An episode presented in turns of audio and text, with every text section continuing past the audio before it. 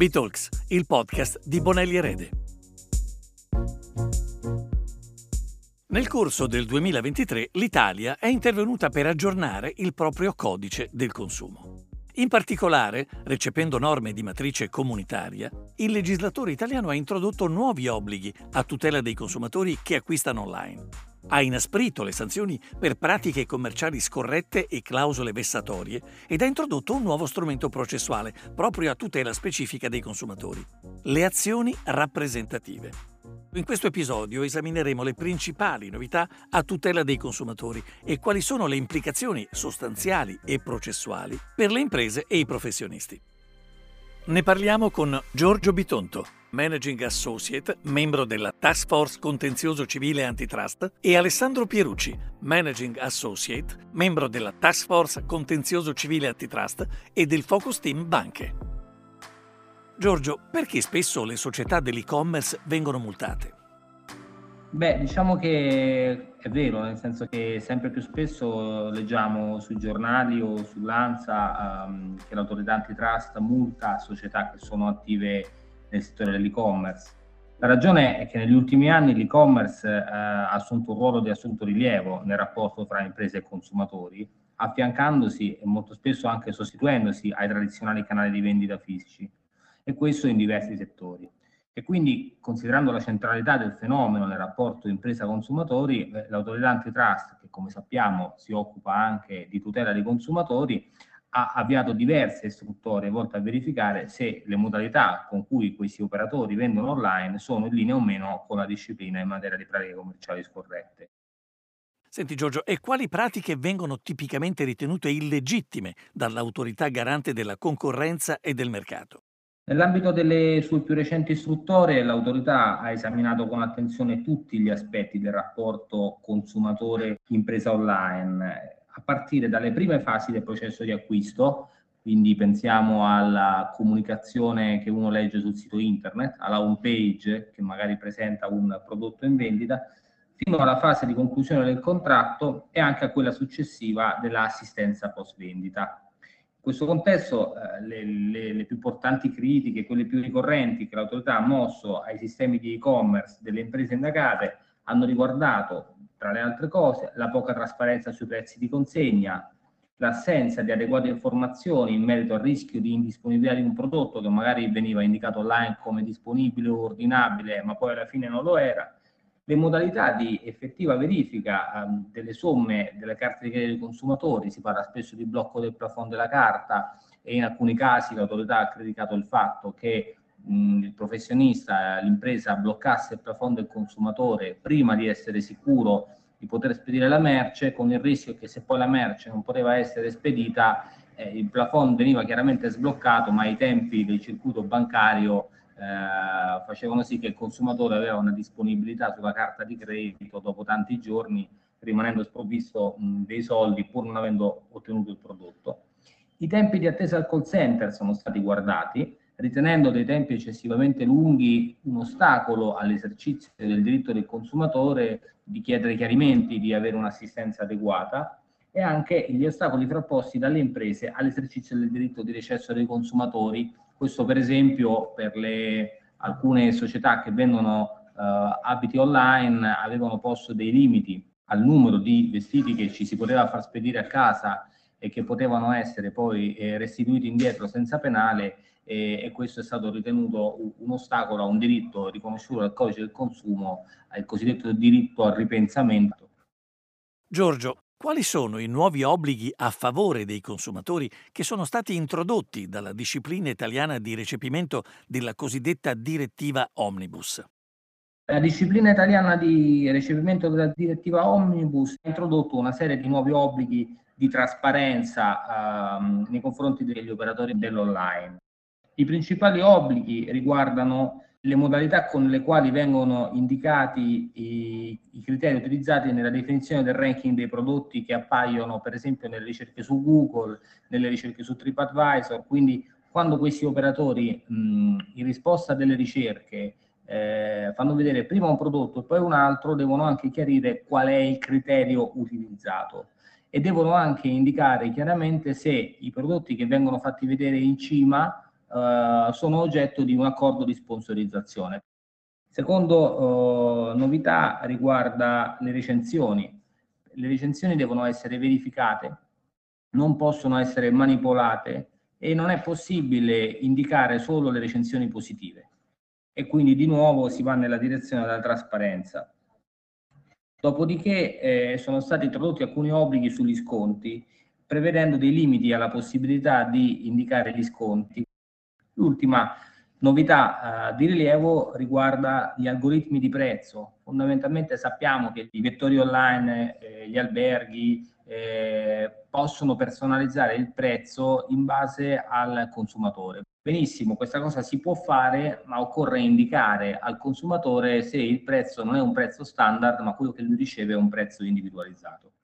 Ancora tu, Giorgio, quali sono i rischi sanzionatori a cui le imprese vanno incontro in caso di violazione di tali nuovi obblighi?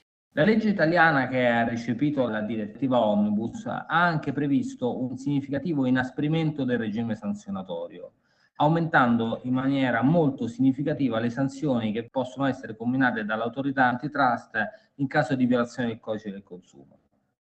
Per una violazione della disciplina in materia di pratiche commerciali scorrette si passa infatti da un precedente massimo edittale di 5 milioni di euro a un nuovo massimo edittale che è pari al doppio, 10 milioni di euro per le violazioni che hanno impatto solamente sul territorio italiano è addirittura pari al 4% del fatturato annuo dell'impresa coinvolta, che può arrivare anche a centinaia eh, di milioni di euro, nel caso in cui la violazione del codice del consumo abbia un impatto transnazionale, anche solo potenziale. Oggi è presto per capire come l'autorità interpreterà la nozione di violazione transfrontaliera e quindi quando questo massimo edittale sarà pari al 4% del fatturato ma è certo che è un potere che verrà esercitato uh, nei prossimi mesi perché sono sempre di più le politiche commerciali delle imprese multinazionali che sono uguali in tutta Europa, sono sempre di più i player che operando online non hanno solo i confini nazionali nei rapporti con i consumatori, ma vanno anche oltre e quindi questo nuovo limite del 4% ci aspettiamo sicuramente che verrà presto applicato e porterà a delle sanzioni molto più importanti di quelle che siamo abituati a conoscere. Alessandro, esistono altre tipologie di rischio oltre a quelle che ha già elencato Giorgio? Sì, esistono sicuramente anche rischi di natura civilistica, infatti le imprese che eh, mettono, incorrono in violazione dei nuovi obblighi a cui ha fatto riferimento Giorgio si espongono anche ad azioni risarcitorie che potrebbero essere promosse dai consumatori danneggiati, consumatori che possono avvalersi oggi anche di strumenti processuali di classe. Infatti, oltre a promuovere delle azioni individuali, il nostro ordinamento mette a disposizione anche eh, l'azione di classe prevista dal nostro codice di procedura civile e accanto all'azione di classe il legislatore nazionale ha introdotto anche le cosiddette azioni rappresentative dei consumatori. Alessandro, che cosa sono le azioni rappresentative dei consumatori?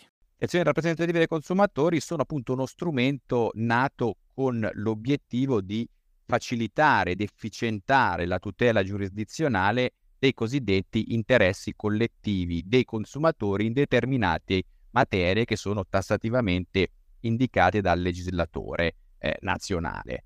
L'obiettivo appunto è elevare il grado di eh, protezione dei consumatori in queste specifiche eh, materie, mettendo a disposizione loro uno strumento appunto di tutela collettiva. Si tratta quindi di una class action consumeristica che quindi si affianca all'azione di classe che, come dicevo prima, già esisteva nel nostro ordinamento, anche se da questa si distingue eh, per alcuni profili che andremo eh, a breve a vedere. Alessandro, in cosa si distinguono azioni rappresentative dei consumatori e azioni di classe? Quanto alle principali differenze eh, tra le azioni rappresentative da un lato e le azioni di classe Dall'altro lato, eh, voglio fare riferimento anzitutto alla circostanza che la disciplina delle azioni rappresentative prevede una serie di meccanismi incentivanti per il consumatore ulteriori rispetto a quei meccanismi che già esistono nel caso delle azioni di classe. Sono allargate le maglie di quella che sono le tipologie di provvedimenti che possono essere chiesti al giudice. La normativa parla di provvedimenti non solo inibitori ma anche compensativi, quindi una categoria più ampia rispetto a quelli meramente eh, risarcitori. C'è poi la possibilità di promuovere azioni rappresentative cosiddette transfrontaliere, quindi soggetti legittimati in Italia possono fare causa davanti a un giudice straniero e soggetti legittimati in un altro Stato membro della comunità possono promuovere una causa davanti al giudice italiano. E la differenza che tra le due azioni su cui vorrei portare la vostra attenzione è soprattutto l'ambito oggettivo e soggettivo di applicazione, dal momento che l'azione di classe prevista dal codice di rito è un'azione per così dire generale, cioè può essere attivata da chiunque, persona fisica o persona giuridica, in relazione sostanzialmente a qualsiasi tipo di illecito, purché ovviamente siano soddisfatti i requisiti di ammissibilità dell'azione. Mentre le azioni rappresentative sono azioni speciali, cioè possono essere attivate solo da determinati soggetti e solo in relazione a condotte illecite che riguardano quelle specifiche materie indicate dal legislatore. C'è un elenco tassativo di materie che sono molto molto varie tra di loro e che riguardano appunto la normativa co- consumeristica di origine comunitaria, turismo, trasporti, energia, eh, pratiche commerciali scorrette, clausole vessatorie e, molti, e molte altre. E l'altro profilo di distinguo importante è la legittimazione attiva, perché l'azione rappresentativa per un verso non può essere esperita dal singolo consumatore, ma può promuovere l'azione l'associazione dei consumatori che peraltro sia in possesso di determinati requisiti e che sei, sia inserita in un apposito elenco che è tenuto dal Ministero delle Imprese e del Made in Italy. E per altro verso queste azioni, e qui sta un'importante novità, possono essere promosse anche da organismi pubblici indipendenti. Per l'Italia c'è la Banca d'Italia, la Consob, l'IVAS, la GCM, il Garante Privacy. Quindi anche organismi pubblici indipendenti possono oggi promuovere questo tipo di azioni a tutela degli interessi collettivi dei consumatori. Alessandro, finora ci hai parlato delle differenze. Ci spiegheresti ora invece quali sono le analogie tra questi due strumenti? Le analogie sono essenzialmente di natura procedimentale. Infatti il procedimento delle azioni rappresentative dei consumatori è stato disciplinato ricalcando quello che il legislatore aveva già previsto per l'azione di classe disciplinata nel codice di rito. Infatti anche nelle azioni rappresentative il procedimento è articolato in tre macrofasi.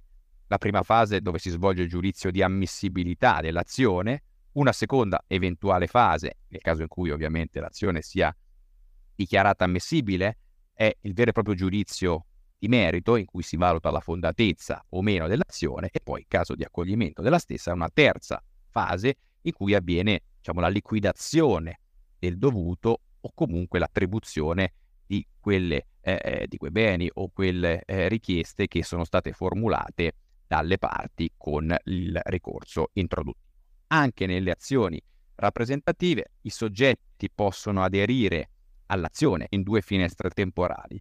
La prima è dopo l'ordinanza che dichiara ammissibile l'azione e la seconda invece dopo la sentenza di merito che accoglie l'azione. Quindi un procedimento totalmente sovrapponibile a quello che già conoscevamo. Alessandro, sulla base della vostra esperienza, ci sono accorgimenti da adottare preventivamente per mitigare i rischi?